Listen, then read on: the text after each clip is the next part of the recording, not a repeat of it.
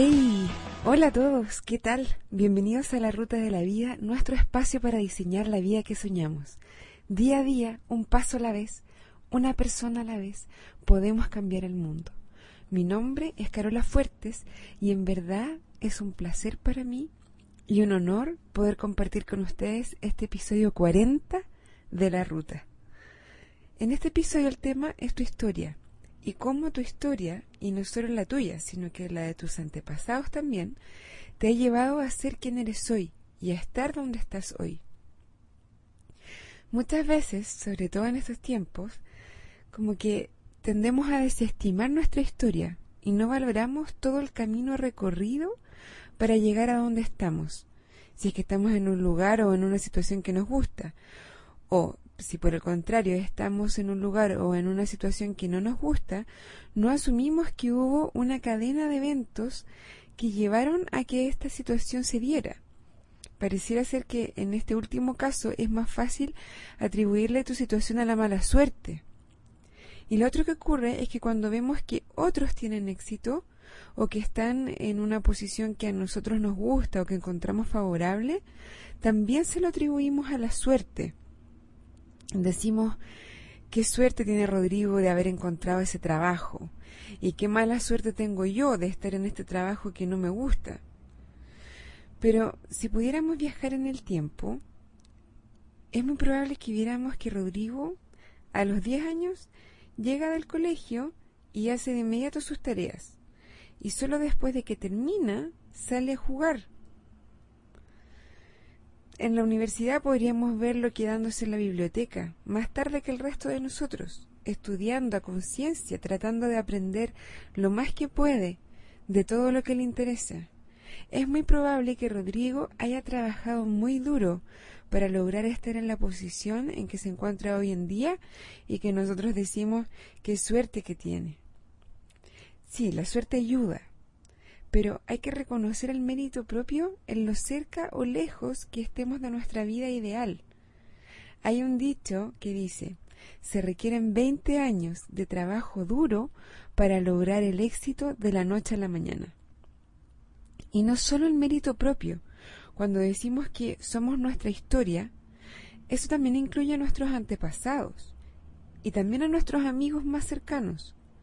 No somos islas, nos debemos lo que somos mutuamente y también a nuestras historias. No sé si ustedes que están escuchándome habrán visto el video o habrán escuchado el discurso de Steve Jobs en Stanford.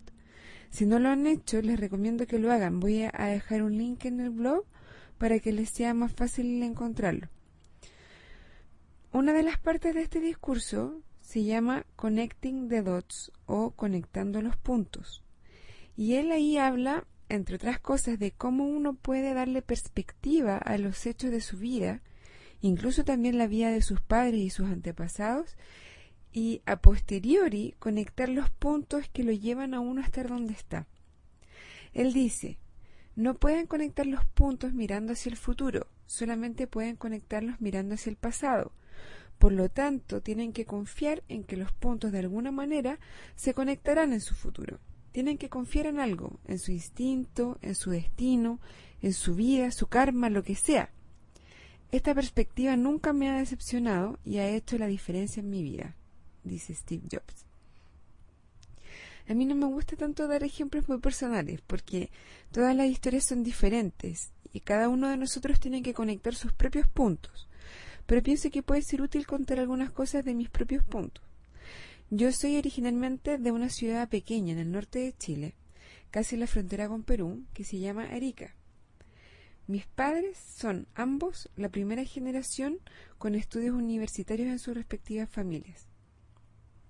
Cuando yo tenía como un año, mi papá se ganó una beca para ir a estudiar un máster en administración de negocios en Caracas, por lo que mi mamá tuvo que renunciar a su trabajo y nos fuimos los tres. Dado que mi mamá tenía bastante tiempo para dedicarme a mí, yo aprendí a leer a muy temprana edad, incluso antes de entrar al jardín infantil. Y gracias a que aprendí a leer pequeña, me pusieron en un colegio alemán para que al menos aprendiera un idioma. porque ya había aprendido lo que en ese curso se supone que uno tenía que aprender, que era leer. Yo no tengo antepasados alemanes ni nada de eso. Este era un colegio muy chiquito, por lo que prácticamente me beneficié de clases particulares los primeros ocho años de colegio. Y por lo mismo aprendí muy bien. Tuve como muy buena educación en esa etapa de la vida. Y además, dado que aprendí alemán desde pequeña, casi no necesité clases para aprender inglés, porque son bien parecidos. Si no supiera inglés, yo creo que no estaría haciendo este podcast hoy, ya que no habría accedido a toda la información, los libros, las comunidades, que me han incentivado a hacer esto hoy. Además, hace siete años tomé un curso de locución y me di cuenta que me encanta hacer esto, comunicarme a través de la voz. Estoy simplificando bastante la historia, pero ya tienen la idea. Si miras tu pasado, hazlo ahora. Conecta tus propios puntos y date cuenta de que tu posición hoy, tu vida, tus circunstancias, ya sea que te gusten o no, que estén más cerca o más lejos de tus sueños, se deben, más que a la suerte, a decisiones que has tomado tú y también tus antepasados. Y yo creo que es importante dar gracias y asumir la responsabilidad por estar donde estamos. Lo importante es reconocer que no estamos solos en el mundo, que nuestro éxito no es un mérito solo nuestro un fracaso solo nuestro o solo culpa de nosotros o de nuestras circunstancias. Nosotros no aparecimos en el mundo el día que nacimos. Nosotros aparecimos en el mundo mucho antes. Todos influimos también en el éxito o fracaso de quienes están a nuestro alrededor. Y mientras más éxito haya a tu alrededor, más probable es que tú también lo tengas. Esto va un poco en contra de esa idea de que mientras a los demás, a quienes están a tu alrededor les vaya mal, a ti te va a ir mejor. Esa es una idea muy mezquina, muy pobre. Y esto corre también no solo para las personas, sino que para las comunidades y hasta para los países. Jack Canfield dice, eres el promedio de tus cinco personas con las que pasas la mayor parte del tiempo. Por lo que si te rodeas de gente exitosa, tú también vas a ser exitoso y vas a poder agradecer también a ellos por tu éxito. Por eso también Deepak Chopra dice, en realidad la manera más fácil de obtener lo que deseamos es ayudar a los demás a conseguir lo que ellos desean. Este principio funciona igualmente bien para las personas, las empresas, las sociedades y las naciones. Si deseamos recibir el beneficio de todas las cosas buenas de la vida, aprendamos a desearle en silencio a todo el mundo todas las cosas buenas de la vida. Esto es del libro de Deepak Chopra, Las siete leyes espirituales del éxito. La invitación de este episodio es a hacerte cargo de tu historia y de tus circunstancias.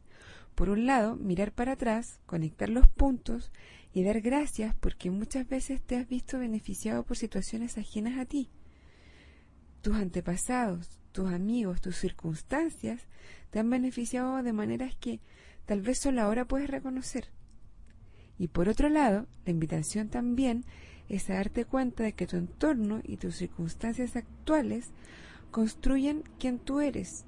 Y hoy tú tienes el poder de tomar las decisiones al respecto. Eres el promedio de las cinco personas con que pasas la mayor parte de tu tiempo.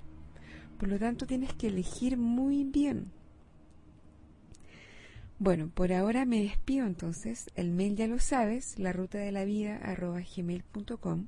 la ruta de la vida y el blog la ruta de la vida podcast.blogspot.com, la ruta de la vida podcast.blogspot.com. Construye hoy la historia que quieres contar en el futuro. Un abrazo y buen viaje.